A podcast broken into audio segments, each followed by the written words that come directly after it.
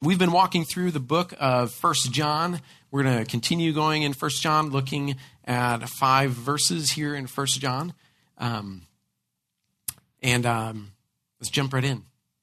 So, story to tell you Natalie and I had um, just finished a climb up Eagle Cliff in Colorado. It's, all, it's an almost 9,000 foot uh, mountain in Rocky Mountain National Park. And, and she felt so proud and uh, at, at six, it was quite an accomplishment.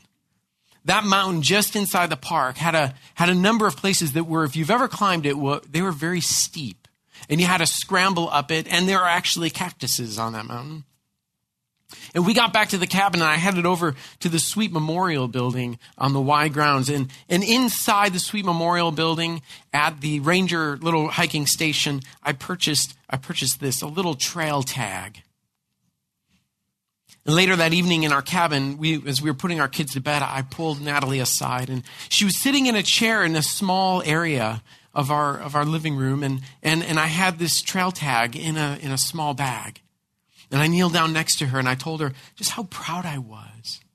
Just what a great job that, that she did listening to my instructions and staying near me as we made a, our way up the mountain. What you need to know about this mountain is that to the left of the mountain was a thousand foot drop. That's why I think it's called a cliff. And so I told her, it's very important that you stay, you stay next to me because I could protect her. And she did exactly what I told her. And she did, she did what I told her uh, she needed to do. And so there on my knees next to that chair, cuddled up close, as close as I could get to her, I told her, I have a present for you because I'm so proud of you. And I held out the bag and she reached in into the bag and pulled it out and she read Eagle Cliff. And then she burst into tears. And my immediate reaction was, what, what did I do? You know, is she disappointed? I, I have no idea. You know, this is the child that one once when she was like two or three. I, I called her inside from the playset and I said, "Natalie, come on, time!" And and uh, and she just she just had this look on her face and she was running really fast. And I'm like, oh, look at she's just so happy to come in here until she got about five feet away from me and she was ticked off. I called her in and she wham walloped me on. And so I misunderstood those emotions. it was like egging her on, you know? Uh, but I'm like, what did I do? What did I do? I, I know it isn't much. It's just a little tag, but but um, maybe she's just really disappointed. And so I asked her, I said, Natalie, are, are you okay? And through tears and a head nod and a verbal yes, I, I asked her what she was feeling. And she looked at me and, and she said, just before she hugged me with tears streaming down her face, she said, Daddy, I love you more than my bones. I'd never heard that one before. I wasn't exactly sure what it meant. But I, but I, I knew it must have meant a lot a lot. And when I crawled into bed that night, Michelle listened to this whole thing and wondered, what did I do to make her cry? And it was a relief to find out that it was just, it was her bones. Her bones were crying out for love for her father. And, and some people think, you know, some people think the scriptures are, are a bunch of just, just stodgy rules, a bunch of do's and don'ts. And there, there are a lot of rules, but, but I think uh, they're, they're a lot more like instructions. They show us how life is lived best. And some people think, though, as they think about scriptures, that it's about great men and women. That's what the scriptures are about. Uh, but men and women who have done these great things. And although in the scriptures there's story upon story of these individuals, most of them had tremendous flaws. You know, they ran away from God, they cheated others, they were murderers, they were adulterers. But all the scriptures point to God, and they really tell us one big story about how He's chasing His beloved, and He's calling to us and beckoning to the crowning of His creation to come back to Him. And in every story, in every scripture story, there's a common thread. And if you listen closely enough, you'll hear that it, it says the name of Jesus. And the world we live in, though, is not the one that we were designed to be in. This is our mess. I mean, sure, it has its shining moments, but it's also a very tear filled place with lots of pain and sorrow and sadness. And here in this book, Grandpa John is he's going to lead us into this realm of spiritual forces. We're, we're going to be going there. And even today, as we read, he's going to he's going to echo the lies that got us into this mess in the first place. The beginning of the story, where we not only broke the law of God, but we also broke his heart. And the biblical narrative has a framework. It has a, it has a worldview when you get into the scriptures that accounts for the rivers of blood that we see and that we read about every single day. That the breaking of God's law, it darkened and it twisted everything, all the beauty of what this place was meant to be. But in spite of the breaking of God's law, in spite of us turning away from Him, He is chasing us down. And He has a, he has a love for His kids.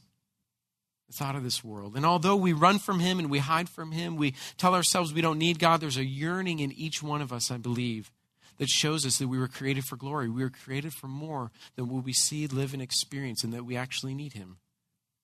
You know, maybe it's an emptiness that you that you feel. When everything's quiet, there's just there's an emptiness that speaks to that great need. Maybe maybe it happened in a divorce. Maybe for you, life though has been pretty good. You know, you got nothing to complain about. But God remains the true source of your happiness, although He's the unacknowledged source of all that. But you and I were made to find our deep significance, our value, our longings in God. And although I was surprised by Natalie's response to me, it represents a beautiful picture of what God wants from my heart. You see, she could have climbed that mountain on her own. I, she could have done it. She could have said, what do you what do you mean proud of me? Return that tag. I got my own money. If I want a tag, I'm going to go to the Sweet Memorial and buy it myself. Instead, though, she looked to me. And she looked to me for her identity, and she rested on my words of affirmation. She responded to me with, with tears that represented, I think, a depth of gratitude and a thankfulness for her daddy. And, and I think she's beautiful. She is worth it. And if that's the case, then there's nothing more precious than for her to believe it and, and let it stir up even her bones to love me. So it is God's heart for you that, that you would love him and treasure him completely. And as we come to First John again, I remind you that if you know God, if you say, if you claim, then you, then you know that kind of love that cleanses and forgives and awakens us to the tender calling of God for you to live a life of gratitude. You, you have a heart then that doesn't go to the left. You listen to your Father's instructions because you've experienced His love for you. And John has been exposing the claims of those who say they love God in this book who say they have intimacy with God by describing what a real follower of Jesus looks like. Someone who loves Jesus, walks as he did, he, he lives in the light, confesses sin, loves his brother. They, they don't do this perfectly.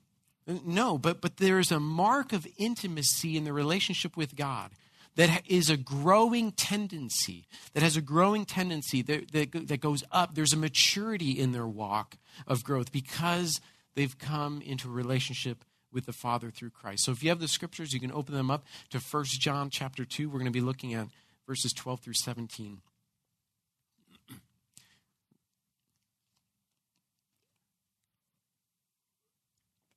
Okay, verse 12.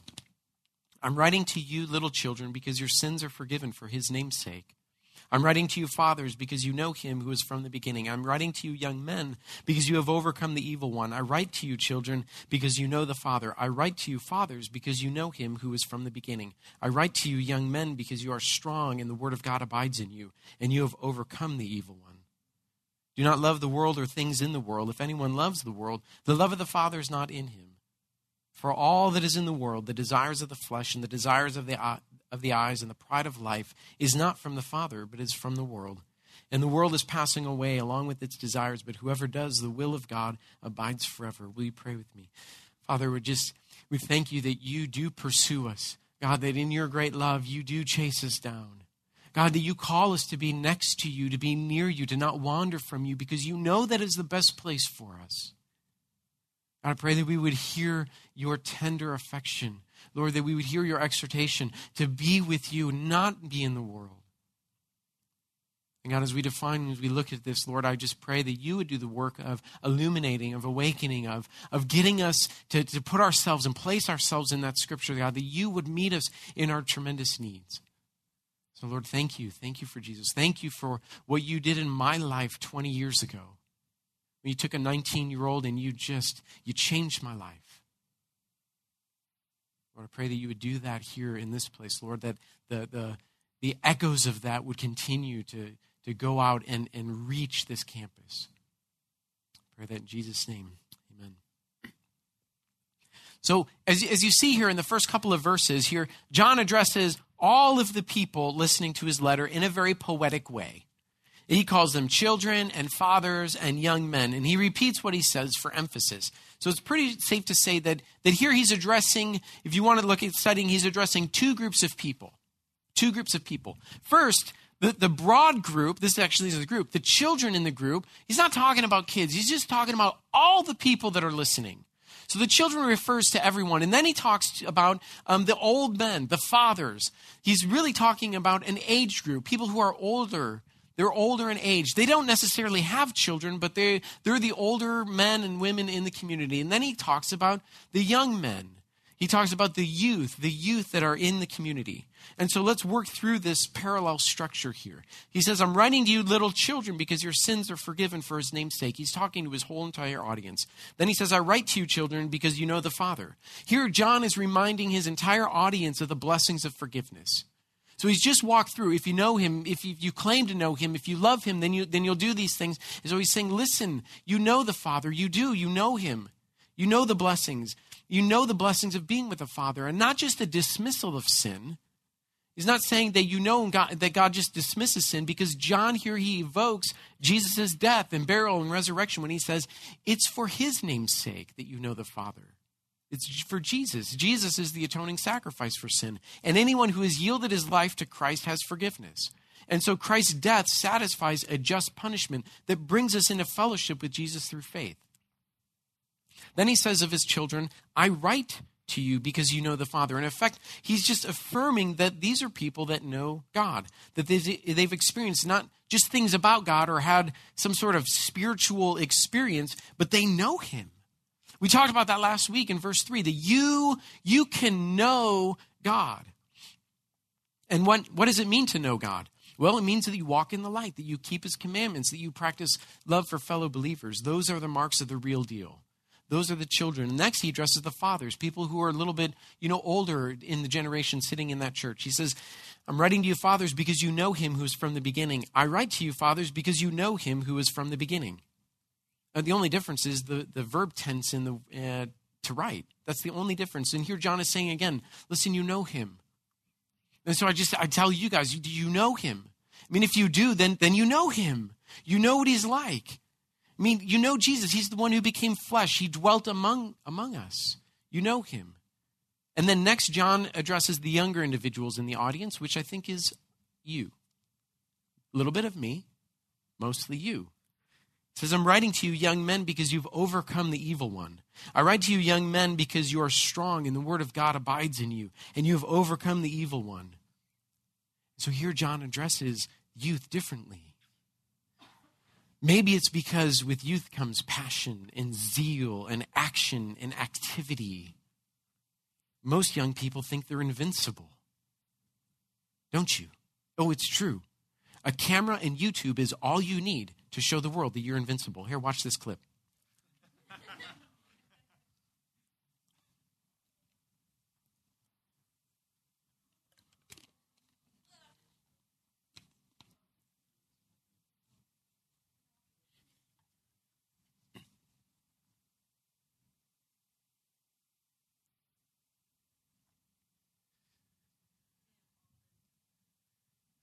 I don't think he fell. There's no music in that because it was F you and F that. So that's why I was muted. You'll thank me later. but in general, John says, listen, I, I watch that and I just go, oh. I, all, I generally take the married with three kids route in everything I do. Um, John says, listen, real strength, real strength doesn't come from you at all. You think you would ha- you think you have what it takes to take on a crane hang? You think you have what it takes to take on the world? You have no idea what evil is and what it will do to you. You. have no clue. But you've overcome the evil one. You have, not by yourself, but because you're strong in the Word of God. Here's the Word of God abides in you. John is saying victory in your life, it doesn't come from your strength or what you do or how well you do it. Victory comes through faith, and it is a present reality in your life. Later in chapter 4, we'll see that, that John says, Greater is he that is in you than he that is in the world.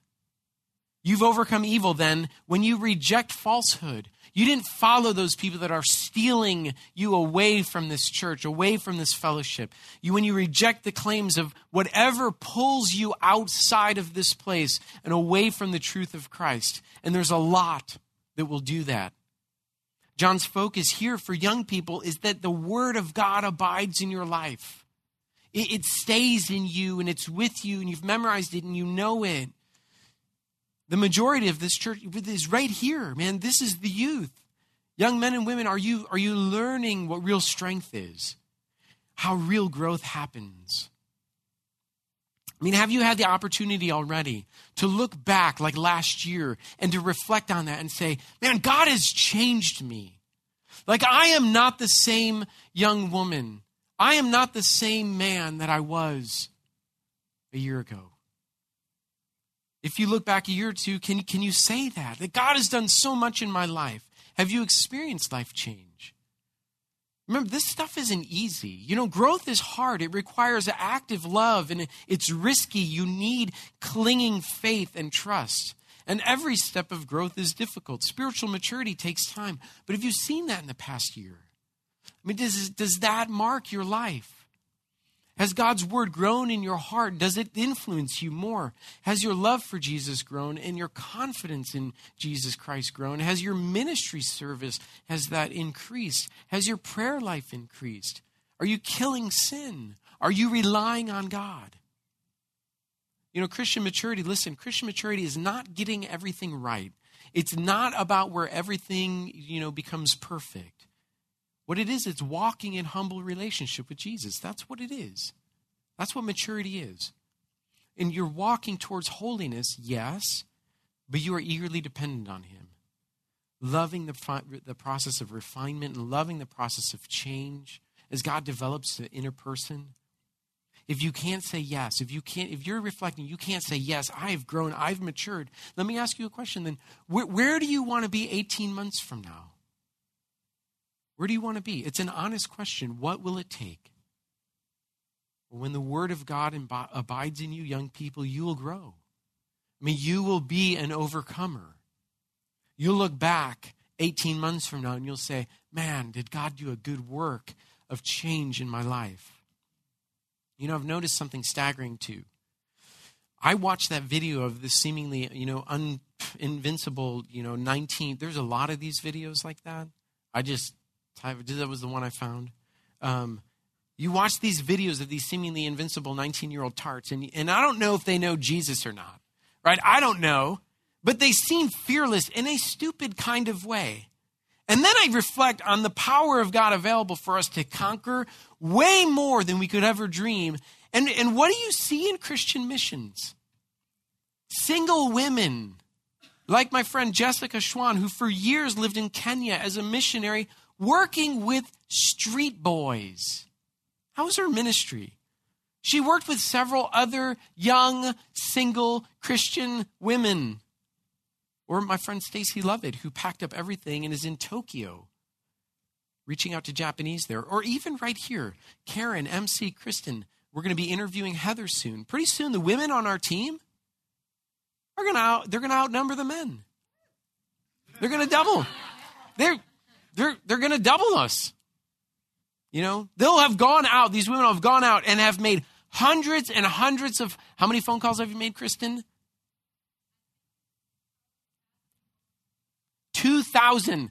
Thousands of phone calls. Ten, putting 10,000 miles on your car to raise a support team so that she can lay down her life. Man, they're heroines.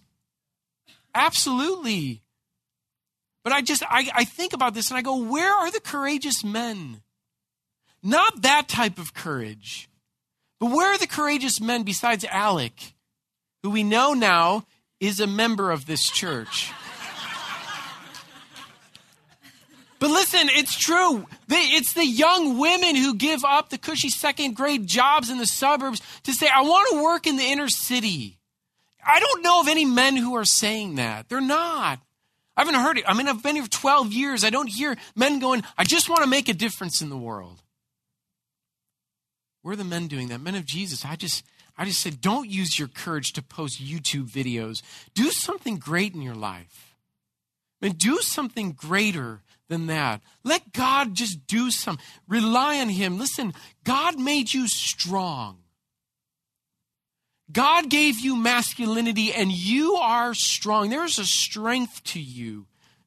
And when you sit back and you just let other people take responsibility, you abdicate it. You just say, you know, you, you look like a man. You've got this, you know, massive goatee and wear your hat cocked to the side like, hey, don't take me seriously, but take me seriously.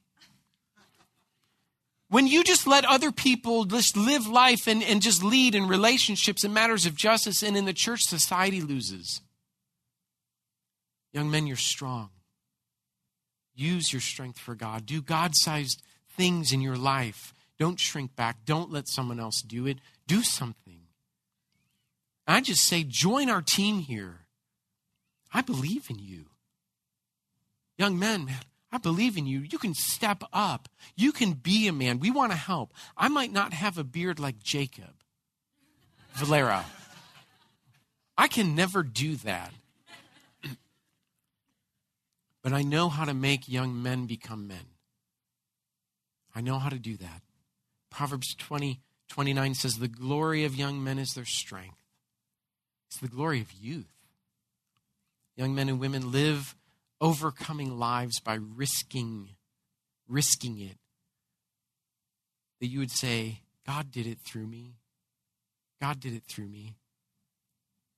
And so John speaks here to his people. He reminds them of the blessings in these parallel structures, the blessings of what it means to know Jesus.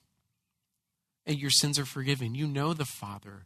There's strength in you because the word of God abides in you. You know Jesus Christ. You are an overcomer. And then John uses this as a foundation for his exhortation to his friends. It's, it's this these parallel structures to the children and the, the, and the fathers and the young men is which is the basis is the basis for the blessings of fellowship that he exhorts them to stay with God, stay in the Lord, that you know God, you, you know His intimacy, you know His love, and, and cherish that, cherish Him. Don't love the world. Don't love the world. Verse 15, he says, Don't love the world or the things in the world. If anyone loves the world, the love of the Father is not in him. And last week we saw that John pointed out that the love command that he has for us is always focused on other people,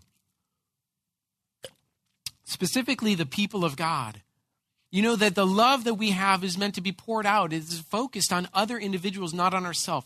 God calls us to live with in reconciliation with one another, reconciled lives with one another. It's a sign that we really know Jesus when things are going well in the family of God. But in verse 15, the focus of love shifts.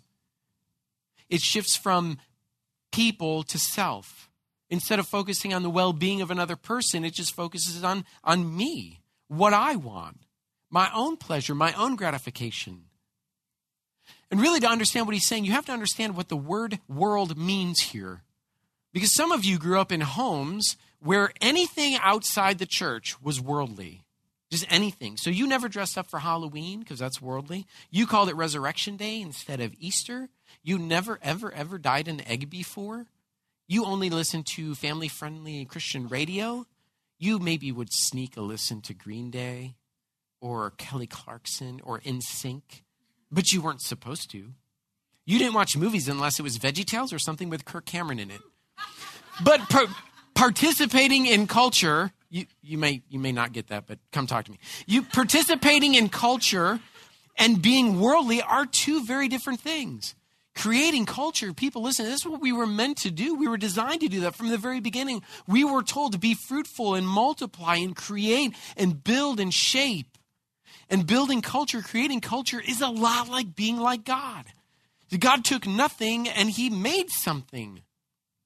And so if God made you fast, then run track and run as fast as you can. If God made you to sing, then sing opera on stage, songs that honor God, but that aren't necessarily confined to family friendly radio. At the very end of time, listen, this is the picture of Scripture that the people from all tongues, all tribes, all nations, all cultures will be gathered there before the throne of God. It will be this gigantic, enormous diversity in unity under Jesus.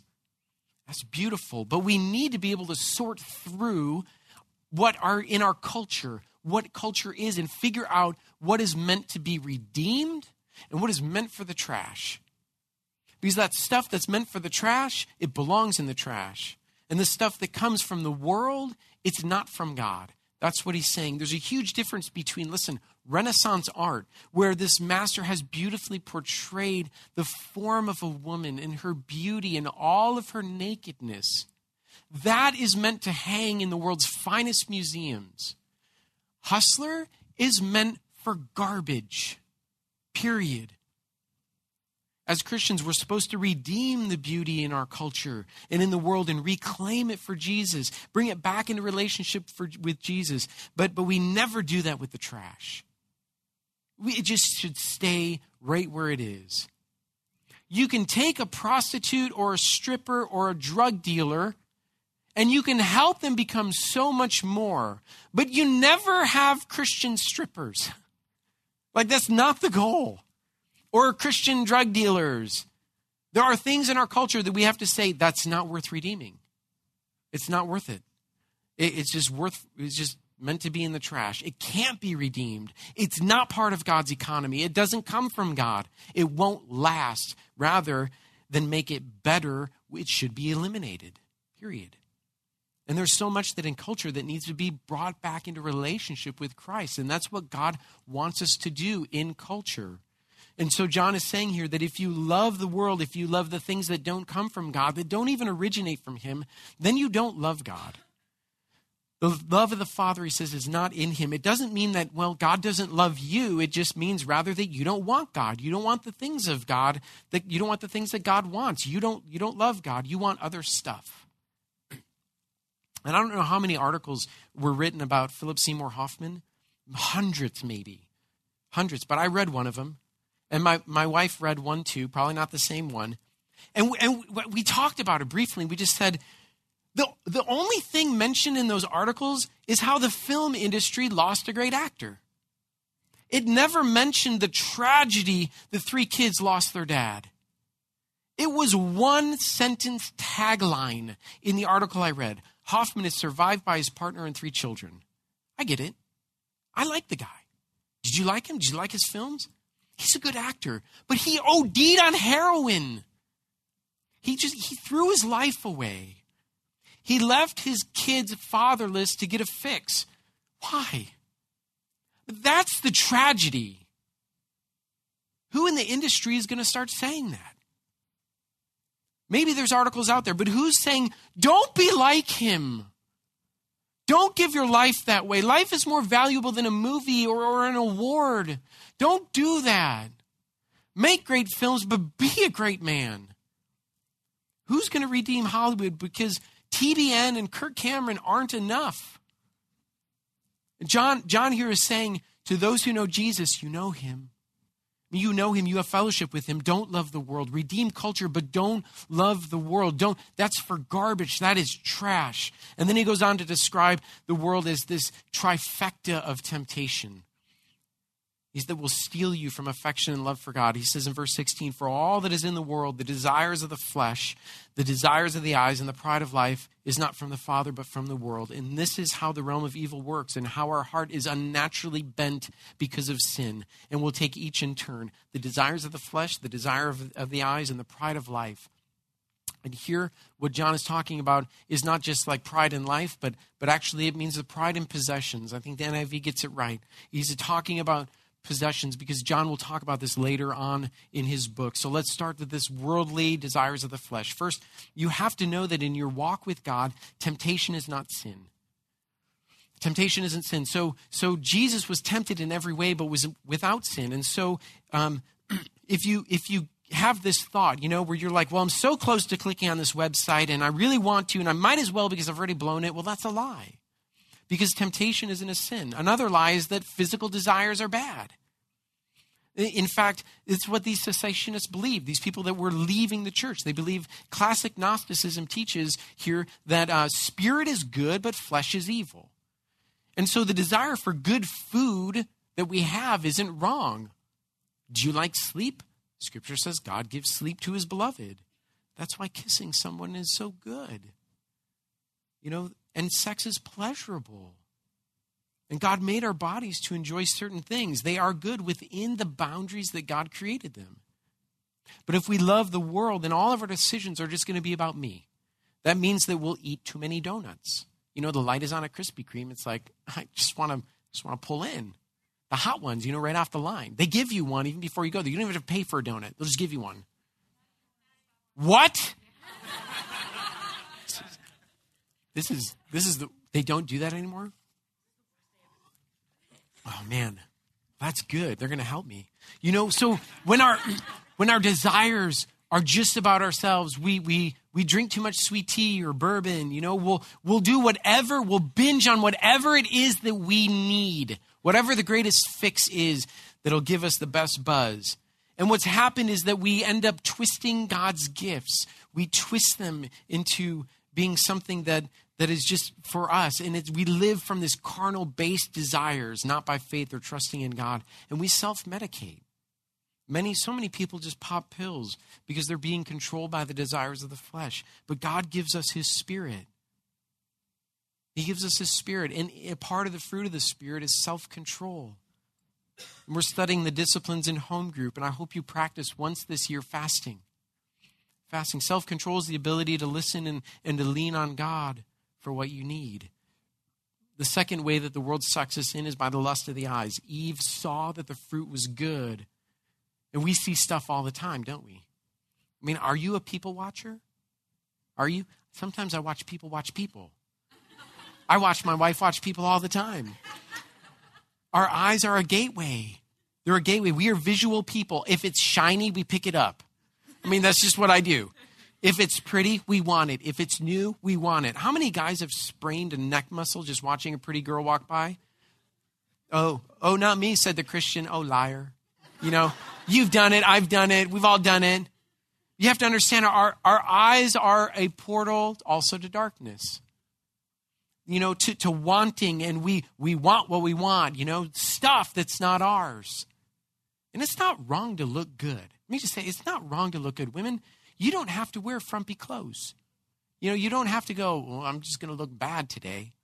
But there's a huge there's a huge difference between dressing to look good and dressing to look sexy. Huge difference. You know, dress to look good.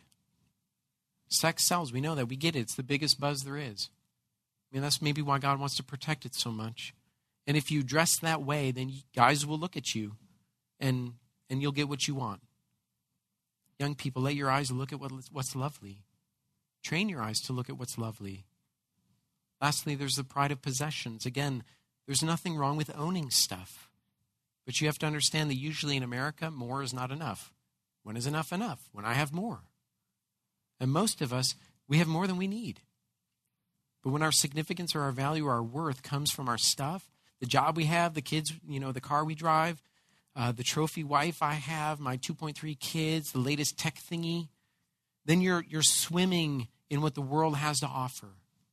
You're just living there. And when someone drools over your nice boots or swoons, you know, over your vacation, and you feel good about that, you got your reward.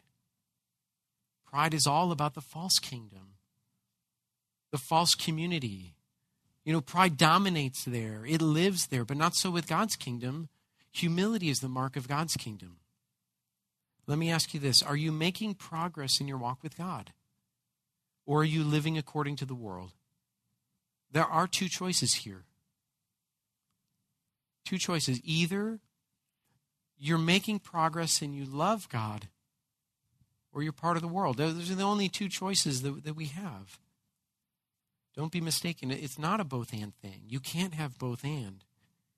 Perhaps what keeps you from change and hinders your growth is that you just you're sucked into the world. You're trying to get traction with Jesus and make Jesus compatible with, with pride and the lust and possessions and things and stuff, but it won't work. Your hope and your trust and your significance is in other things, maybe relationships, and those things are honestly just more important than Jesus. It's focused on you and you're focused on self, and God is calling you to turn from that. To turn from that and turn to what? Him. I mean, turn to Him and, and cling to Him and love Him more than that stuff. Love Him perhaps more than your bones. He's a good daddy. Do you know Him? Do you know Him that way? And John ends his exhortation on this note. And the world is passing away along with its desires. Think about that. This is good. If you trust Jesus, this is really good. One day, all the worldly stuff will be gone. No more jealousy, no more porn, no more slander, no more gossip, no more greed, no more war, no more strife, no more cancer, no more strip joints, no more lies, no more hurts, no more pain, no more Jersey Shore, no more rape, no more abuse. Gone.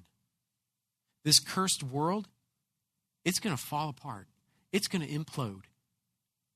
So don't attach your heart to it. Don't give your life for it. Don't live for it. Don't make the world and all the shiny stuff God. Don't dream about it. Don't make financial security and Disney vacations what you live for. It's just a house of cards that's going to collapse. And you don't want to collapse with it. Hardly any, listen, I've said this before, but hardly anyone dying cries out and says, Oh, my stuff. No, tropical vacations. Some will argue that God might condone a cry for Texas, right? But we won't say, let me just hold my jewelry and my Versace. Quoting John Piper, friends, don't waste your life.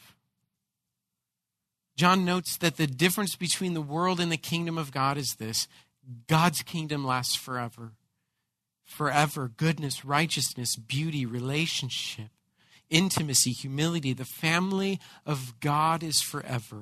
And the world is passing away along with its desires, but whoever does the will of God abides forever. Abiding forever means you'll be close to Him forever, you'll be with Him forever.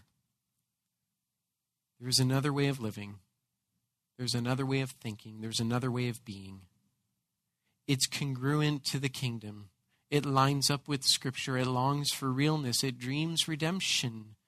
It does the work of redemption. That is our work, friends. Has God awakened you to it? I mean, do you know it? Listen, the will of God for you is very plainly is to know Christ. That's the only way that you can know the Father. There is a way out of the mess that we created. It involves turning from self and turning to God. We don't need to live in the world when we can live as the church. You can live in light, in the light. You can live reconciliation. You can know God through Christ. We can you can read the scriptures for yourself and you can hear him talking to you. You can follow him. We can have abundant grace. We can have abundant mercy. It's available to you. It's not wishful thinking. I mean, it is real. I'm going to invite the band up. Why don't you stand with me and pray?